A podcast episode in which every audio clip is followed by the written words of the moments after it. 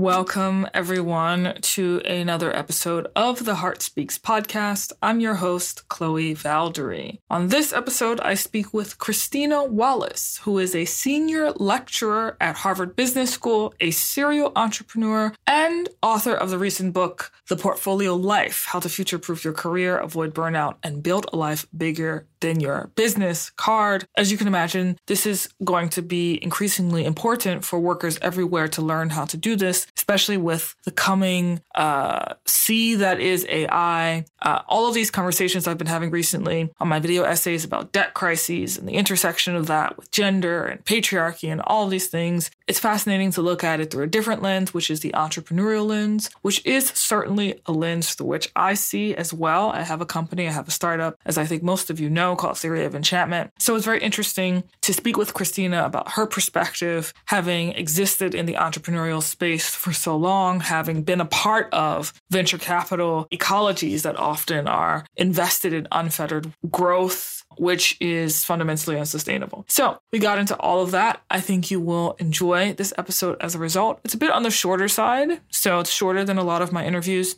but I still very much enjoyed speaking with Christina. And be sure to check out her book uh, if you get a chance. Again, the name of that book is The Portfolio Life How to Future Proof Your Career, Avoid Burnout, and Build a Life Bigger Than Your Business Card. And with that, here's the episode.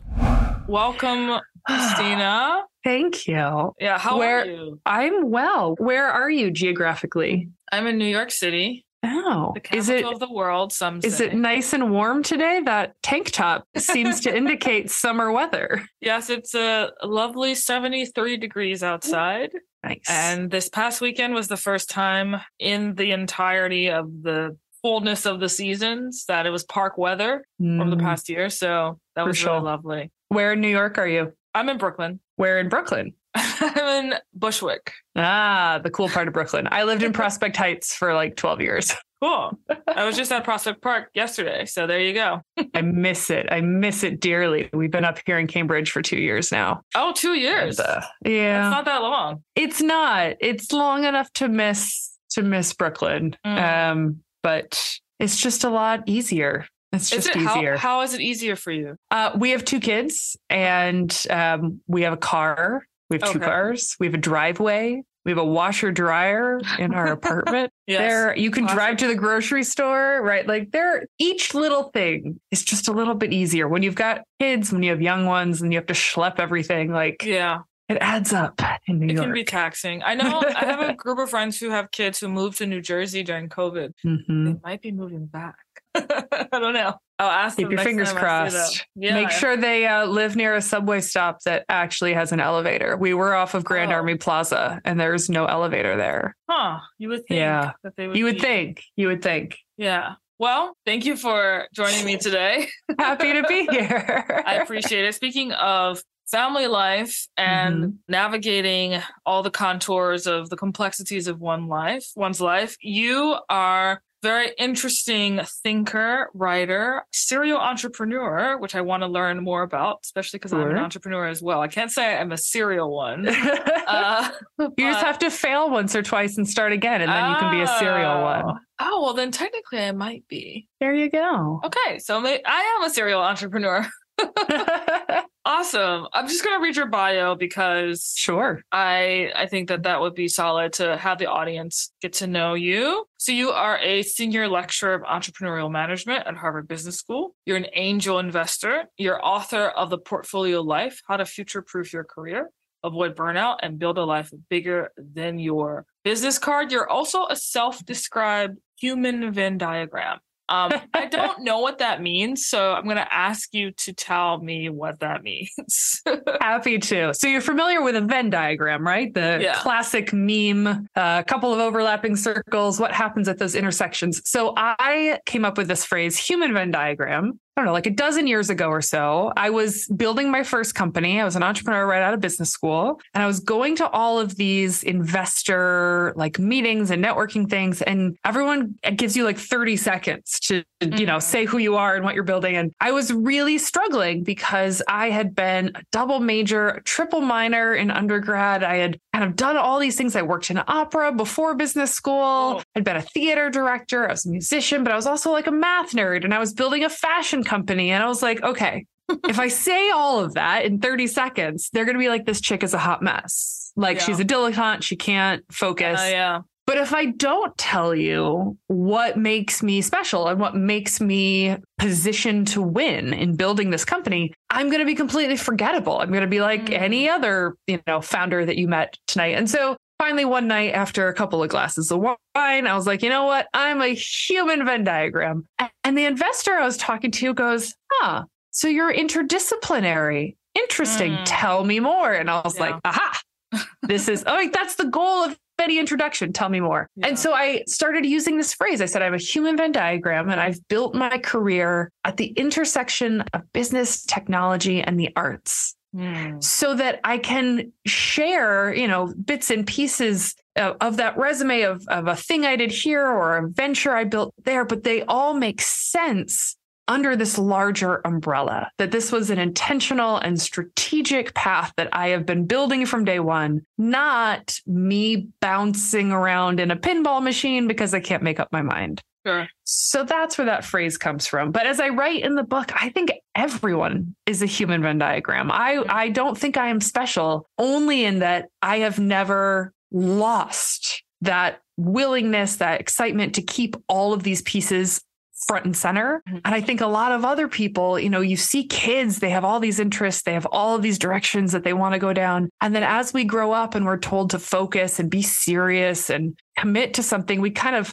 pare back Mm. those curiosities or those hobbies or those other things that make us feel like us. And we kind of put them away mm-hmm. and say, okay, well, now I'm going to be serious. And I think we need to excavate them, bring them back to the forefront. That is what I think is actually going to help us future proof because we're going to all have to zig and zag a lot more than we thought we would yeah. in the world that we are now in. That's so true. I'm curious for you because I have a startup called Theory of Enchantment, and we mm-hmm. basically are trying to create a video game that will basically be able to create a more integrated anti racist society. Mm-hmm. And there's a mm-hmm. lot of artistic uh, sourcing that we put in the course in our online course. Uh, for example, when we teach people about things like parental baggage, we might have people think about or listen to a song by John Mayer where he's talking mm. about his relationship with his parents mm-hmm. or uh, a song by another prominent artist and like do prompt questions based upon that interaction with this artistic uh, product. Mm-hmm. I'm curious what role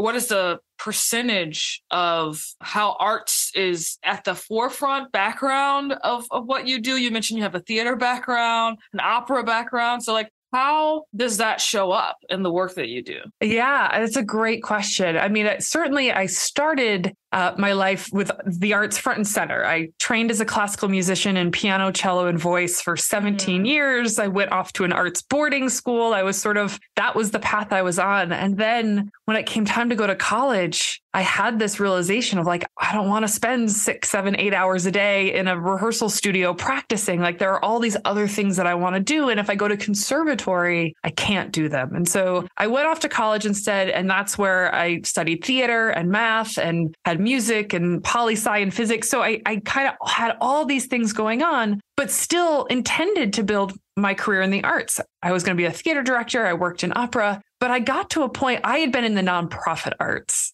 Mm. And that's a business model that's really struggling. It, it is today. It has been. It was when I was starting out years ago. It's just not a world that is really sustainable unless you have another source of income, unless you have family money or you have a partner who is kind of carrying the load. The nonprofit performing arts world is just not a really sustainable place. And so I I had to put it on the back burner as I mm. looked for other ways to fund my life, other other pieces to be kind of front and center in terms of how I, I paid for everything. Yeah. And the arts became much more of, of hobbies and volunteering and ways for me mm. to keep it in my life but not require it to be monetized. Okay. And and that gave me room to breathe. So I still sing in choirs. I invest in Broadway productions, so I get to still be involved uh, from a commercial side, and then I get to be a lot more creative with going mm-hmm. after things that like don't have to sustain me. If I want to go and do a reading of a new play by Lauren Gunderson that is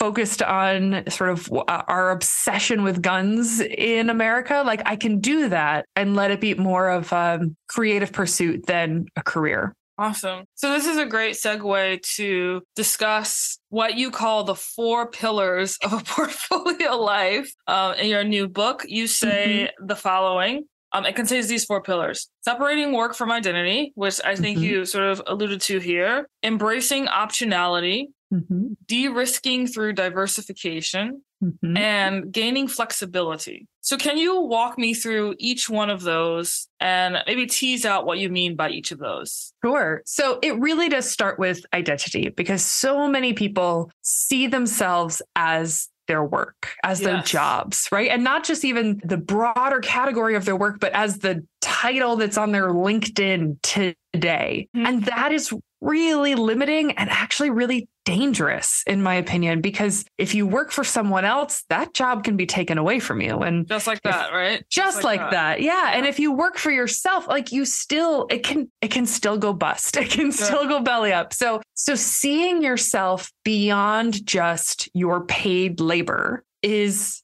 crucial. Mm. And particularly if you get to these moments, as I did early on, where who I am and how I pay for my life aren't mm. necessarily the same thing, right? That there's freedom in saying, like, I love this. This is an important part of me. I'm not going to monetize it. I'm going to find other ways that to build a really sustainable, supportive life. And I'm going to keep this around me and in me in other avenues. So it starts from your identity and really seeing yourself as more than one thing and giving yourself that permission. Then, if you are more than one thing, it's really easy to understand you can do more than one thing. This is where optionality comes in. I think a lot of people have this perception that, you know, when you're young, the sky's the limit. You could be an astronaut, you could be president, you could play for the NBA, but as you grow up, you start making choices, doors close, and you end up kind of on this what can feel like a very narrow path. And I disagree that it's actually that narrow. Okay. Part of what makes it feel really narrow is when you have focused your identity more and more on just what you do. Mm-hmm. If you could have that expansive identity and you see, you know, who am I and what do I bring to the table? There are actually so many more options available to you that can really give you choices. Mm-hmm. And that becomes really important when you think about diversification and risk. So we do this in our financial portfolios. No one thinks twice about having a little bit of money in stocks, a little bit of money in bonds, a little bit in cash. Like, of course, you're not going to put all of your money in one thing. And yet, we don't apply diversification to our careers or many other areas of our lives. And so the point of diversification is that there's a lot that's unknown. There's a lot coming in the future that we can't predict. And you need to have a certain level of risk built mm. into your portfolio if you're going to want to have the type of returns that will help sustain you. And if you're going to have risk, that means it might not work. That means there might be failures or, or things that kind of fall apart. And as long as you have multiple assets in play, multiple irons in the fire, it doesn't matter if one doesn't pan out the diversification keeps you afloat. And so it's that same principle applied to your life. What all do you have from an income point of view, a network point of view, and also just a fulfillment point of view? Do you have your health taken care of, your relationships, your growth, your community to make sure that you don't lose everything the day you get laid off? Yeah. So, how are you diversifying your whole life, not just your career? And then the, the last piece is the flexibility that it gives you. So you are going to go through chapters of your life, phases mm-hmm. where you need different things. When you're young and uh, independent and single, and you don't have any, you know, no one needs you to pay the mortgage yet. You have a certain set of freedoms and you might also have other limitations being where you are in your career or your industry or your geography. You're going to go through other seasons and suddenly those needs will shift. The flexibility might shift. And so being able to design mm-hmm. and then rebalance, redesign your life for each of these seasons says, this isn't forever. This is just for now. What do I need? What do I want? And how do I put the pieces together that fit this season? Mm. I'm curious if there is a, if there can be rather a kind of, not conflation is not the right word I'm looking for, but two distinct set of values that are surfacing specifically within the world of business. So as an mm-hmm. entrepreneur, a lot of the messages that I am constantly receiving basically promote a value system of, let's say, unfettered growth, right? Like as an mm-hmm. entrepreneur, that's what I want to pursue. But on the mm-hmm. other hand, being in right relationship with the seasonality of one's life, the life cycle of one's life, cycles of one's mm-hmm. life, right? The birth and death and rebirth that inevitably is just a part of the nature of life. These seem to me to be two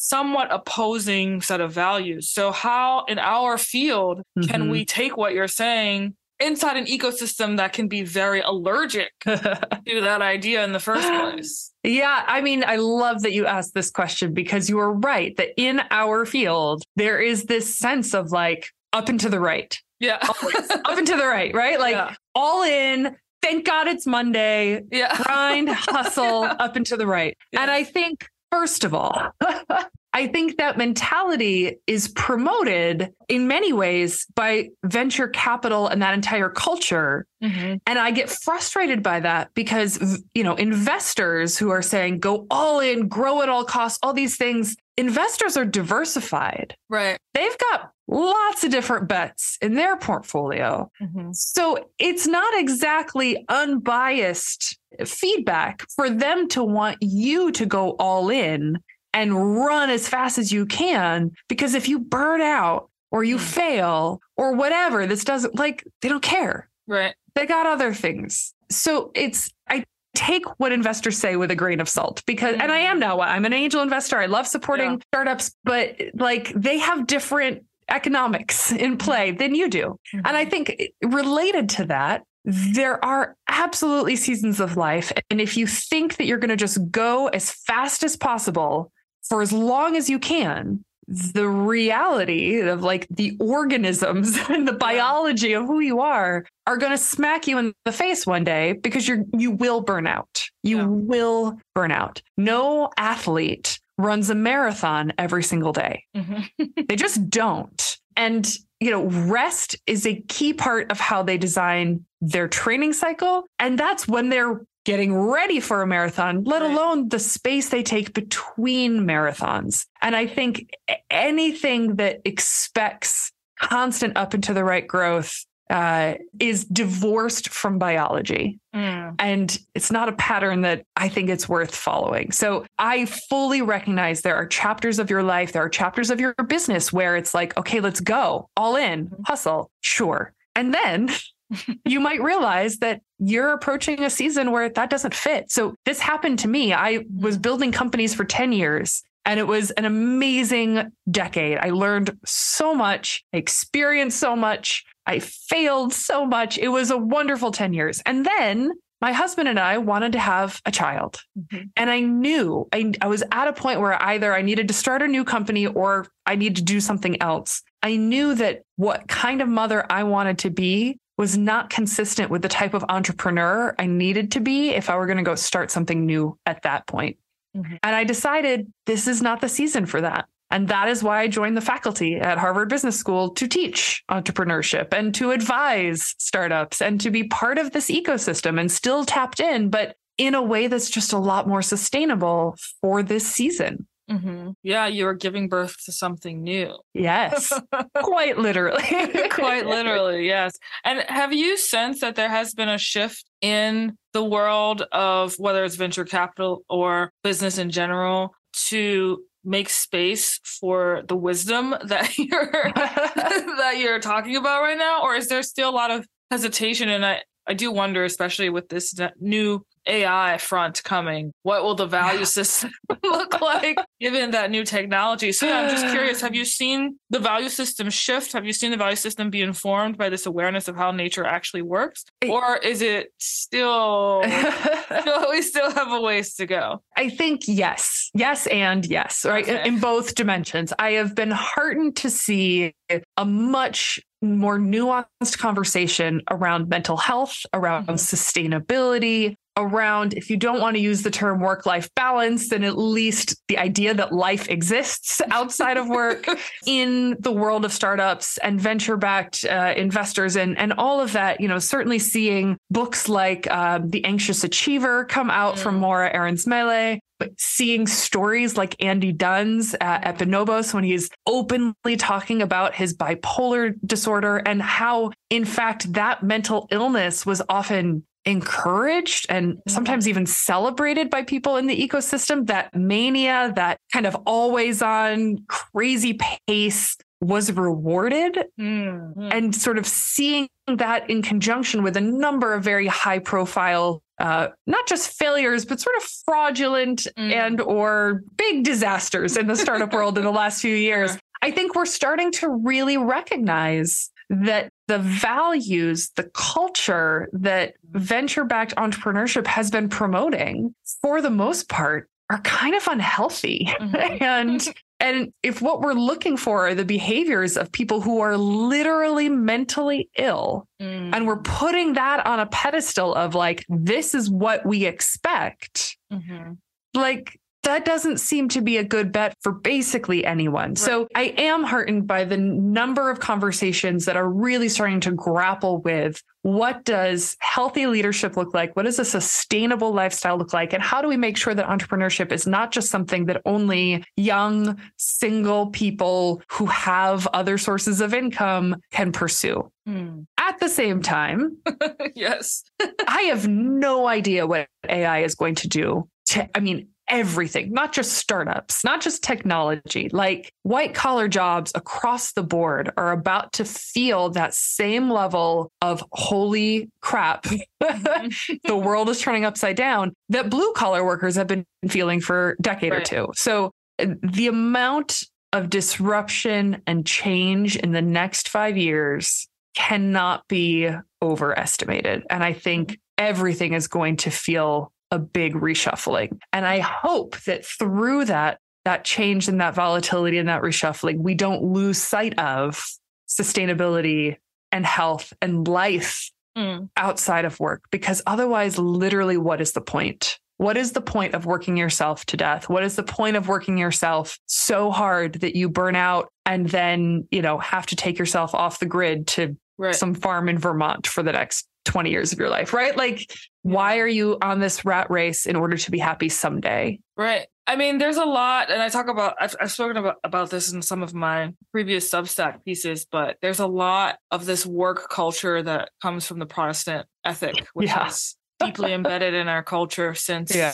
before the founding of America, really. Mm-hmm. Um, and I do think that AI is going to force us to reckon with that and, and reckon yeah. with not just our value system, but force us to actually ask why do we have the values that we have? What do we want to do about them? Might they have served us in a in a different season and now are we entering into a new season such that we might develop a new set of values whilst you know honoring the past but being able to future proof yeah as you've said i'm curious in terms of like your students mm-hmm. what is the mood and the sentiment that you experience uh, from your students like how are they navigating these very interesting and in some ways i think very new questions mm-hmm. that we mm-hmm. weren't asking 20 years ago when we took for mm-hmm. granted that the usual work till you die produce till you die sort of mentality was just the norm like what are yeah. your students like it's funny. It sort of it depends on the day that you catch them. There are days where they're like, you know what?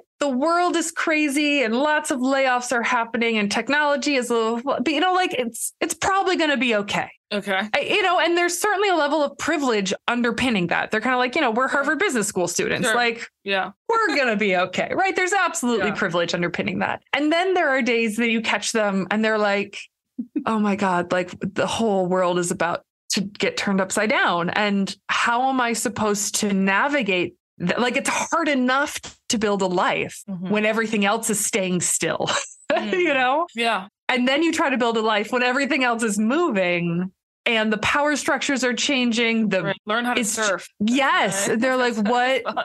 Whew.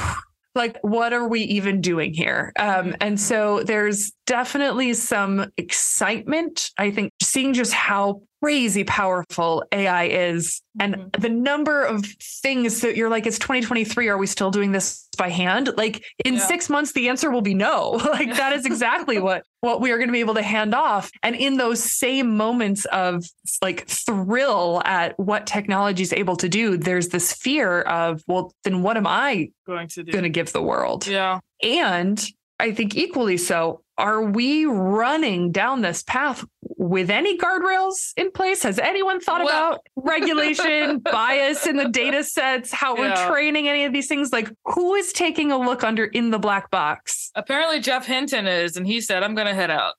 Yeah. So that's terrible, right? Like, I, I, I sincerely believe it's like every hour, depending on when you get them, it, it's joy, it's frustration, it's terror. It's like, eh, we'll be okay. Right. Right. Yeah. Right. Privilege will will protect us.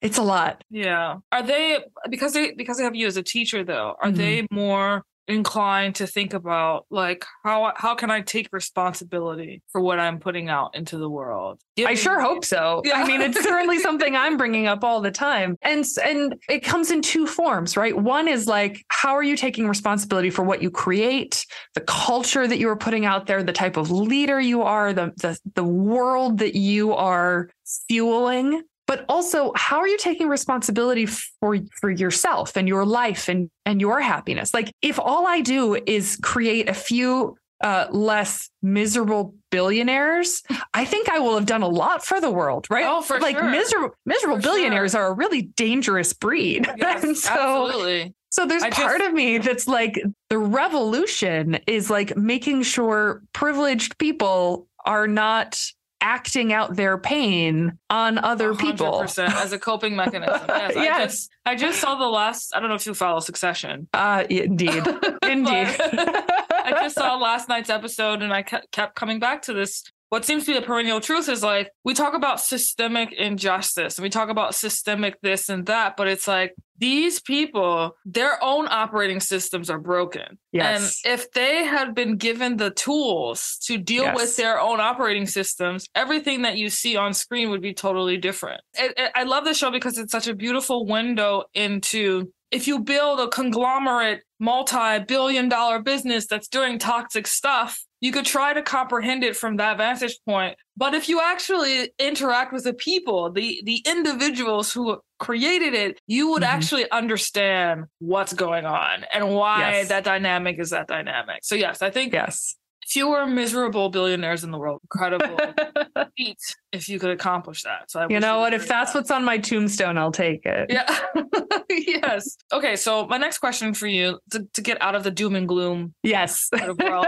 um, what are you excited about and everything that you're working on, whether it's life or work? Although for me, I, it's hard for me to make a distinction. between the two. yeah. what are you excited about? What are you What are you optimistic about for the future? I mean, as as contradictory as this sounds, I am really excited about AI and the applications that can really, I think, change so many people's lives. Whether it's all the way down to like the work it can do in medical imaging to surface, you know, things that individual doctors aren't finding, or to draw the connections between worlds that we just no one has the training or the time or the scale to kind of connect the dots in that way. It's I'm really excited to see what can be built and what problems can be solved at scale. Um, what I am equally hopeful for is if we can free up the amount of time that, you know, I'm doing stupid crap like typing the same email 72 times in a week or making slides. I hate making slides.